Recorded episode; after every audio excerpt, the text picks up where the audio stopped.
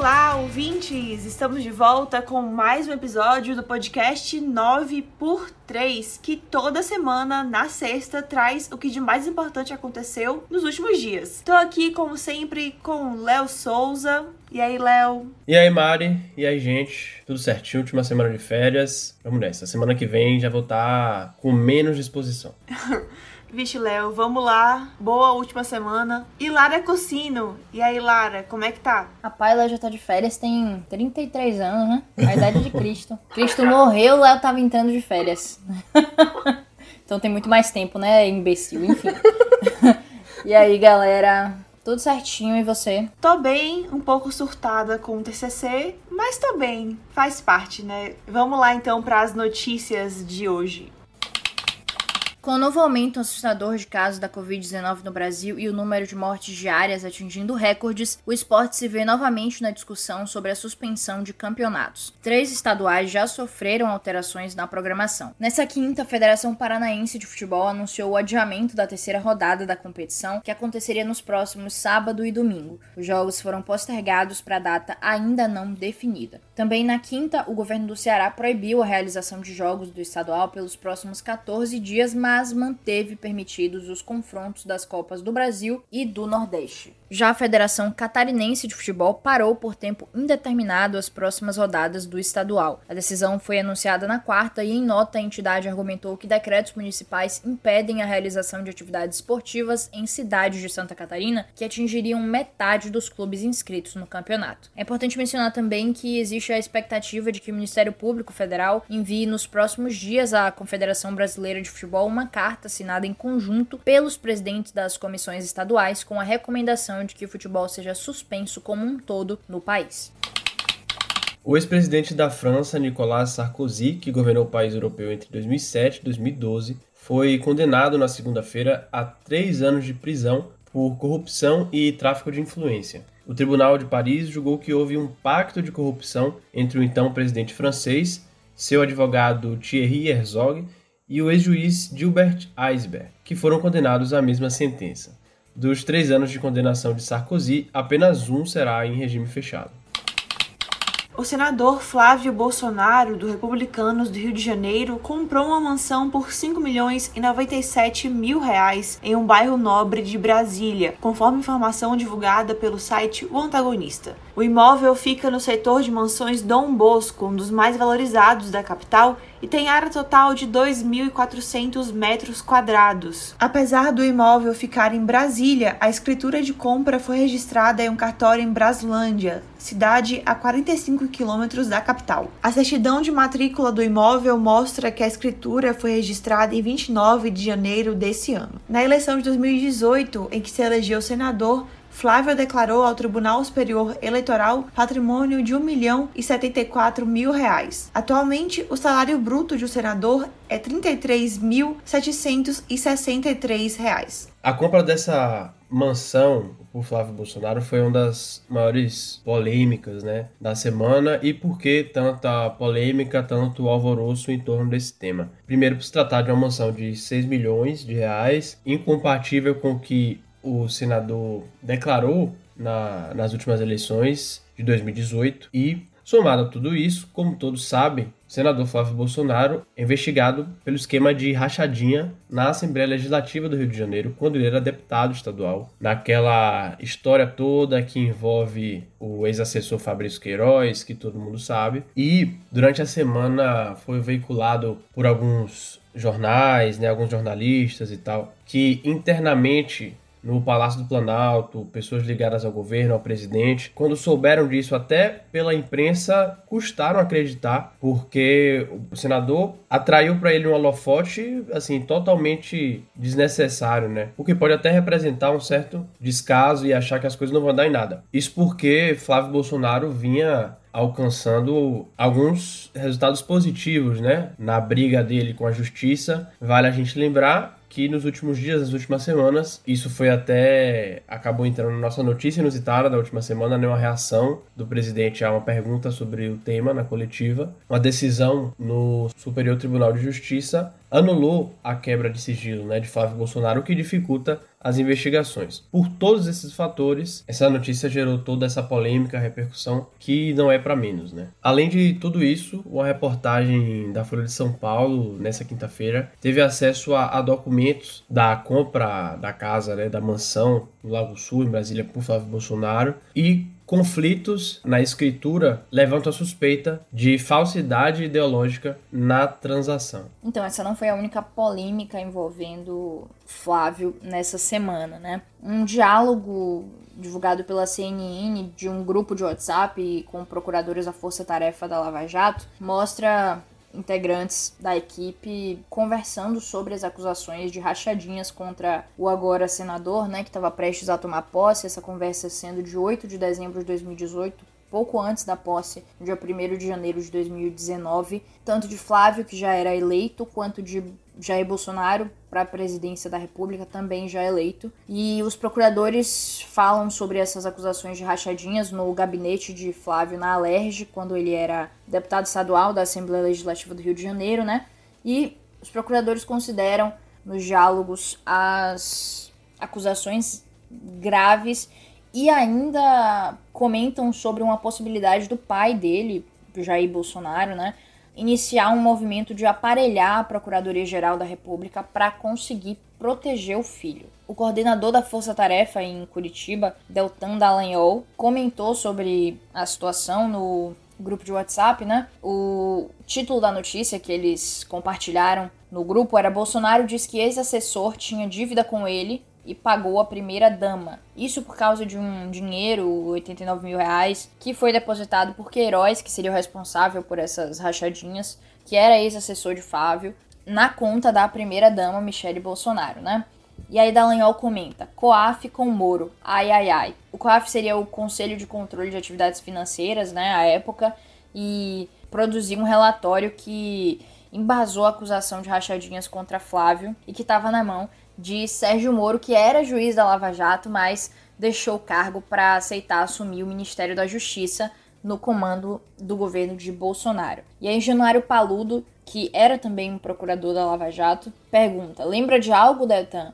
Ai, ai, ai. E aí a procuradora Jerusa Vecili fala logo em seguida: falo nada, só observo. É aí que Deltan ri falando: kkkk, é óbvio o que aconteceu. E agora, José? Ele então começa aí a comentar um pouco mais sobre o caso, né? Ele diz: Moro deve aguardar a apuração e ver quem será implicado. Filho, certamente. O problema é, o pai vai deixar, nesse sentido de Bolsonaro vai deixar que o filho Flávio seja investigado, ele não vai interferir de nenhuma forma. E ele continua: ou pior, e se o pai estiver implicado, o que pode indicar o rolo dos empréstimos? Seja como for, o presidente não vai afastar o filho. E se isso tudo acontecer antes de aparecer vaga no Supremo? Agora, Bolso terá algum interesse em aparelhar a P G R, embora o Flávio tenha foro privilegiado, né, no Tribunal de Justiça do Rio de Janeiro. E aí ele ainda diz que a última saída de Bolsonaro seria dar um ministério e blindar ele na P G R. E ainda diz que que acha que Moro já devia contar com a possibilidade de que algo do gênero acontecesse. E ele ainda põe em dúvida a continuidade da agenda anticorrupção de Moro, que foi uma grande pauta tanto de Bolsonaro quanto de Moro com Bolsonaro quando ele foi escolhido para comandar o Ministério da Justiça, né? Ele fala assim: agora, quanto ele vai bancar a pauta Moro anticorrupção se o filho dele vai sentir a pauta na pele? A multinacional japonesa Sony anunciou na segunda que vai encerrar suas atividades comerciais no Brasil até o final de março. Com isso, a venda de produtos como T Vs, equipamentos de áudio, fones e câmeras da marca será interrompida. A comercialização dos PlayStations quatro e cinco, no entanto, não sofrerá alteração, já que os consoles são produtos importados. A atuação da multinacional em outras áreas, incluindo a Sony Pictures e a Sony Music, também não permanece. A decisão acontece depois do fechamento da fábrica da Sony em Manaus, após décadas de atividade. De acordo com a empresa, a assistência técnica e garantia de todos os produtos da marca será mantida. A ministra do Supremo Tribunal Federal, Rosa Weber, determinou que o governo federal reative leitos de U T I para tratamento do coronavírus nos estados de São Paulo, Maranhão e Bahia. A ministra atendeu a pedidos feitos pelos três estados. A decisão é liminar e, por isso, ainda pode ser revista. mas o governo tem a obrigação de cumprir a determinação. Em nota divulgada no domingo, o Ministério da Saúde disse que o pedido feito pelos estados é injusto e desnecessário. A pasta ainda negou a desabilitação ou suspensão do pagamento de leitos, que, segundo o Ministério, tem sido feito conforme a demanda dos governadores. O Produto Interno Bruto brasileiro registrou queda de quatro vírgula um por cento em dois mil e vinte em comparação a dois mil e dezenove, obviamente afetado, né, pela pandemia de coronavírus que assolou o país inteiro praticamente durante todo o ano passado. Uh, o recuo significa um rompimento da sequência de três anos consecutivos em que o Brasil apresentou o crescimento do P I B em uma alta acumulada de quatro vírgula seis por cento. No quarto e último trimestre de dois mil e vinte, o P I B chegou a demonstrar uma boa recuperação de três vírgula dois por cento se comparado ao trimestre anterior do mesmo ano, só que ainda assim os números ficaram um vírgula um por cento abaixo do valor apresentado nos três meses finais de dois mil e dezenove. É, essa queda no P I B, né, no Produto Interno Bruto do Brasil, fez com que o país deixasse o ranking das dez maiores economias do mundo, caindo para décima segunda colocação. Isso de acordo com o levantamento da agência de classificação de risco Austin Rating. Em dois mil e dezenove, o Brasil tinha ficado na nona posição nesse ranking feito por essa agência. Então, em dois mil e vinte, o Brasil foi superado nesse ranking por Canadá, Coreia e Rússia. Mas é possível dizer que essa lista ainda é parcial, porque nem todos os países divulgaram os dados oficiais e finais do P I B do ano passado.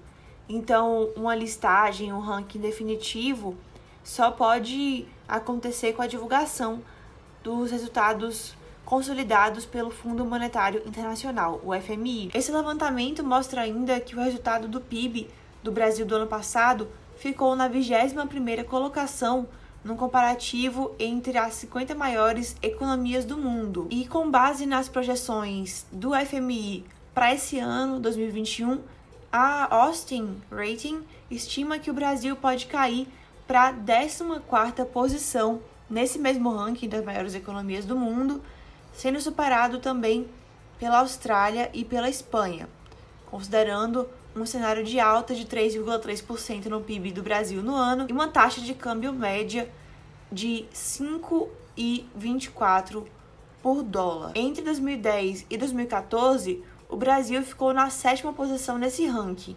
No pior momento de todos, dois mil e três, o Brasil chegou à décima quarta posição.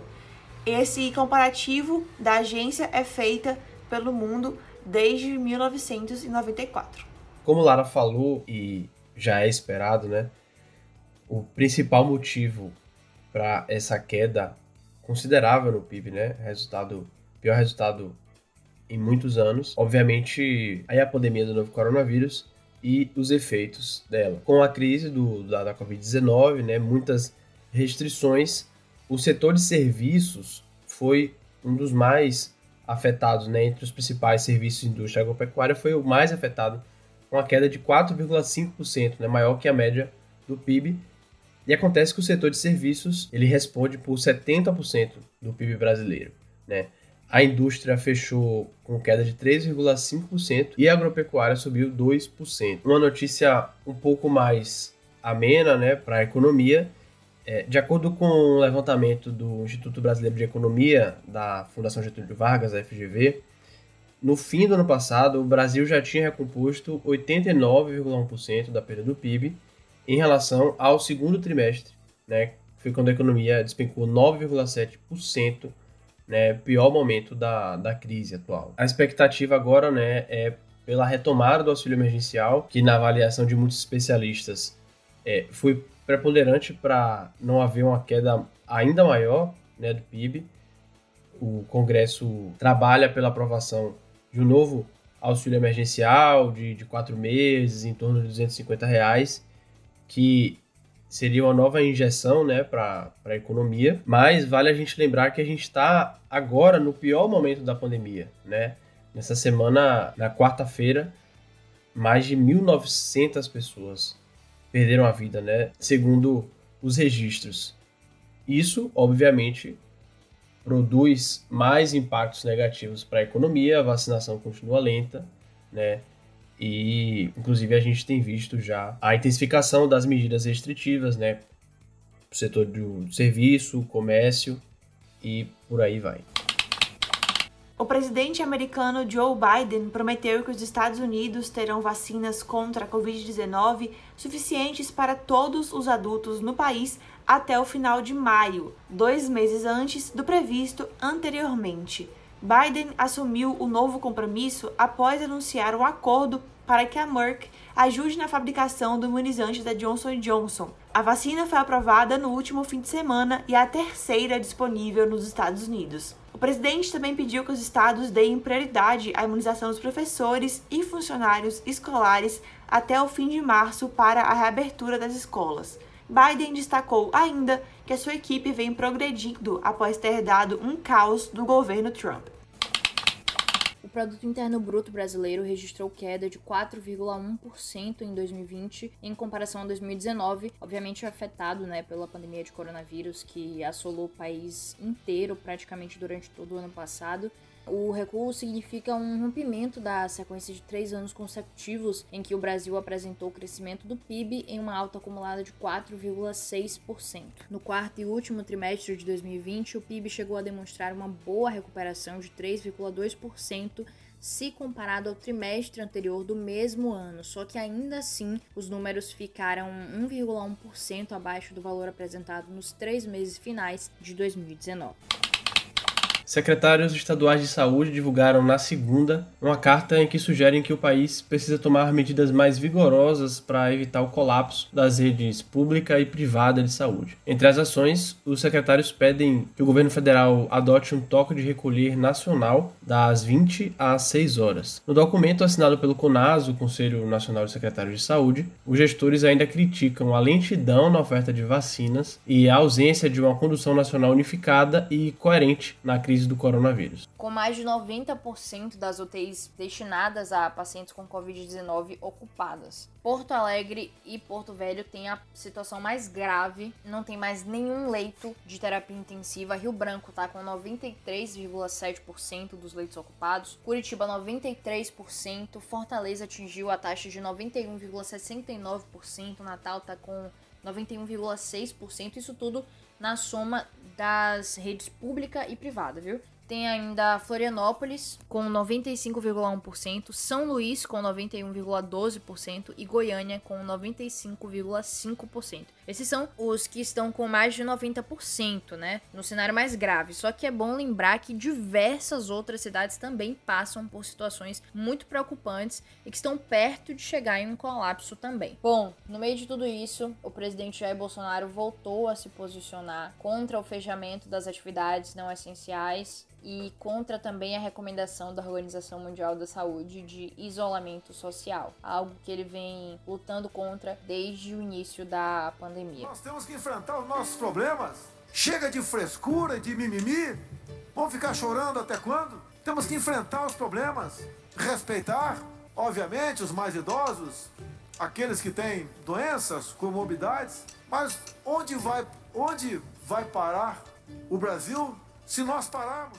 Por falar em Bolsonaro, ele não tem agradado muito os governadores dos estados brasileiros, devido justamente a toda essa gestão da pandemia e o que ele tem falado, publicado nas suas redes sociais. Nessa semana, uma confusão começou com um post do presidente no Twitter, no qual ele fazia uma listagem dos valores que o governo federal teria repassado no ano passado para cada estado. Isso gerou uma crítica vinda dos governadores, que inclusive dezenove deles, pelo menos, assinaram uma carta que foi enviada ao presidente. Esse documento afirmava que os recursos efetivamente repassados para a área da saúde são uma quantia absolutamente minoritária dentro do montante publicado no Twitter por Bolsonaro. Essa conta foi simplificada e essa postagem também aconteceu no momento, como a gente citou aqui também no podcast, em que o governo federal é cobrado a voltar a financiar os leitos de U T I para pacientes com coronavírus. Nessa confusão ainda, os governadores dizem que os dados postados pelo presidente são distorcidos porque englobam repasses obrigatórios pela Constituição Federal e que já eram previstos no Pacto Federativo. Então, existe essa confusão, né, entre Bolsonaro e os governadores. E em outra carta, nessa quinta, quatorze governadores de estados brasileiros pedem que o presidente adote medidas e procure organismos internacionais para adquirir mais doses de vacinas. Além disso, essa confusão também se estendeu um pouco com o envolvimento. Para além disso, os governadores também têm tratado, negociado com o presidente da Câmara, Arthur Lira, para conseguir mais recursos voltados para o combate da pandemia do coronavírus. Governadores de vinte e um estados e do Distrito Federal se reuniram com Lira na tarde de terça para debater esse orçamento para dois mil e vinte e um. Fechamos por aqui, então, com as notícias sérias e mais importantes da semana. E Léo vai fazer uma inusitada que, sinceramente, é muito, muito boa. Sabe aquela expressão rir pra não chorar? A notícia inusitada dessa semana é essa expressão. Então, fiscais da Vigilância Sanitária Estadual de São Paulo precisaram interromper, nesse domingo, um baile da terceira idade com, simplesmente, pasmem, cento e noventa idosos. Isso aconteceu lá no bairro da Penha, na, na zona leste da cidade de São Paulo. Isso em meio à pandemia, e, e acho que não precisa nem falar que idosos são, se não o principal, um dos principais grupos de risco, né, da doença. Só no estado de São Paulo, os idosos representam setenta por cento das mortes, né? Mas esse belo, seleto grupo de idosos, de quase duzentos idosos, resolveram fazer um baile, né?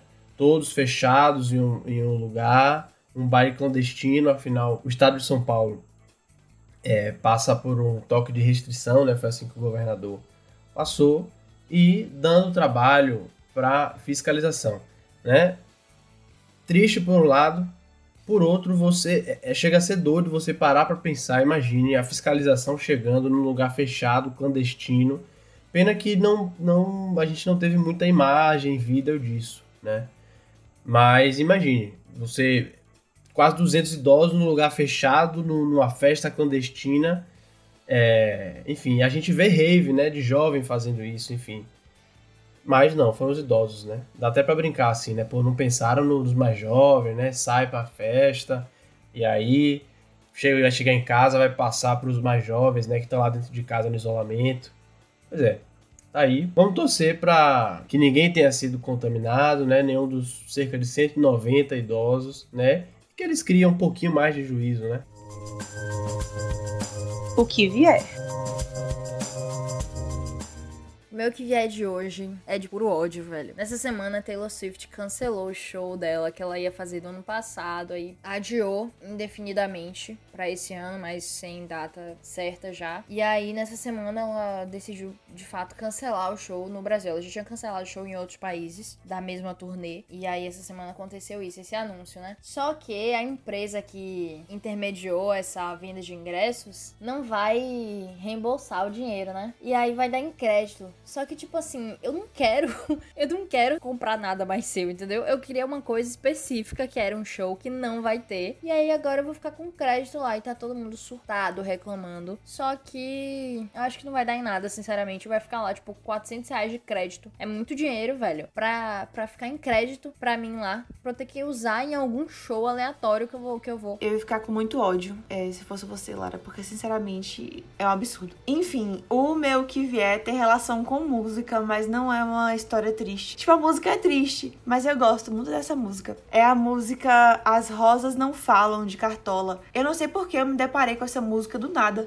E aí eu tô viciada, tipo, eu escuto todas as horas, todos os dias. E é muito bonita, assim. É muito triste, mas é muito bonita. E eu tô recomendando pra vocês escutarem também, porque é linda. Bate outra vez, com esperança do meu coração.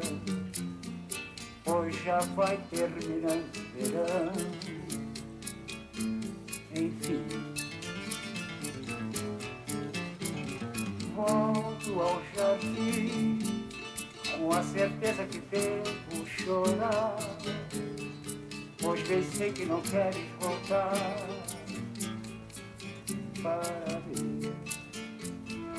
O meu que vier é bem aleatório, gente. Não é música e nem é, acredite, sobre esporte diretamente, nem sobre série. Algo mais pessoal é, que eu comecei nos últimos dias, assim, intensifiquei pelo menos e tal. Caminhar todo dia, que inclusive é uma recomendação médica, né, enfim. E eu tô caminhando quase todo dia, e aí é aquela coisa, você começa quase, tava quase um ano totalmente sedentário, você começa caminhando de fato, depois você começa a dar um trotezinho, no outro dia você já faz um percurso maior, aí consegue dar aqueles é, piques, né, o trote mais rápido, por mais tempo, a distância maior, enfim. E tô me sentindo muito bem com isso, compartilhando isso, e fica a dica aí, né, pra você, você fazendo isso ao ar livre, num horário que não esteja muito movimentado, de máscara e tal. É uma atividade tranquila que, inclusive, é importante a gente manter a nossa forma e, enfim, até por questão de imunidade. Tudo isso fica o compartilhamento e a dica. Ô, Léo, que massa, de verdade. Fazer exercício faz muita diferença, né? A gente se sente muito melhor. Pra começar, tem aquela coisa assim, vou começar, depois que começa, você percebe que é, que é ótimo. Que massa, gostei do seu que vier. É, isso que você falou, demais, demais. E eu tava tão, tão sedentário, tão dentro de casa, que eu tava, tipo, meu corpo tava pedindo e eu não tava percebendo. E aí eu comecei a fazer, sem falar que tomar o sol também é bom. Pois é. Gente, sigam o que vier de Léo, porque é uma ótima dica. Como o Léo falou, sempre com máscara, lugar aberto, todas as precauções possíveis. E também a depender da situação aí na sua cidade, né? Não sei como é que tá, mas vamos lá. Acabamos aqui, então, o episódio do nove por três de hoje. E se você gostou, compartilhe, acompanhe sempre. Fale pros amigos, pra avó, pro avô, pra mãe, pro tio, pra cacatua, não sei. E é isso. Tchau, tchau. Até semana que vem. Tchau, gente. Tchau, papagaio. Tchau, cacatua. Até semana que vem. Tchau, até semana que vem.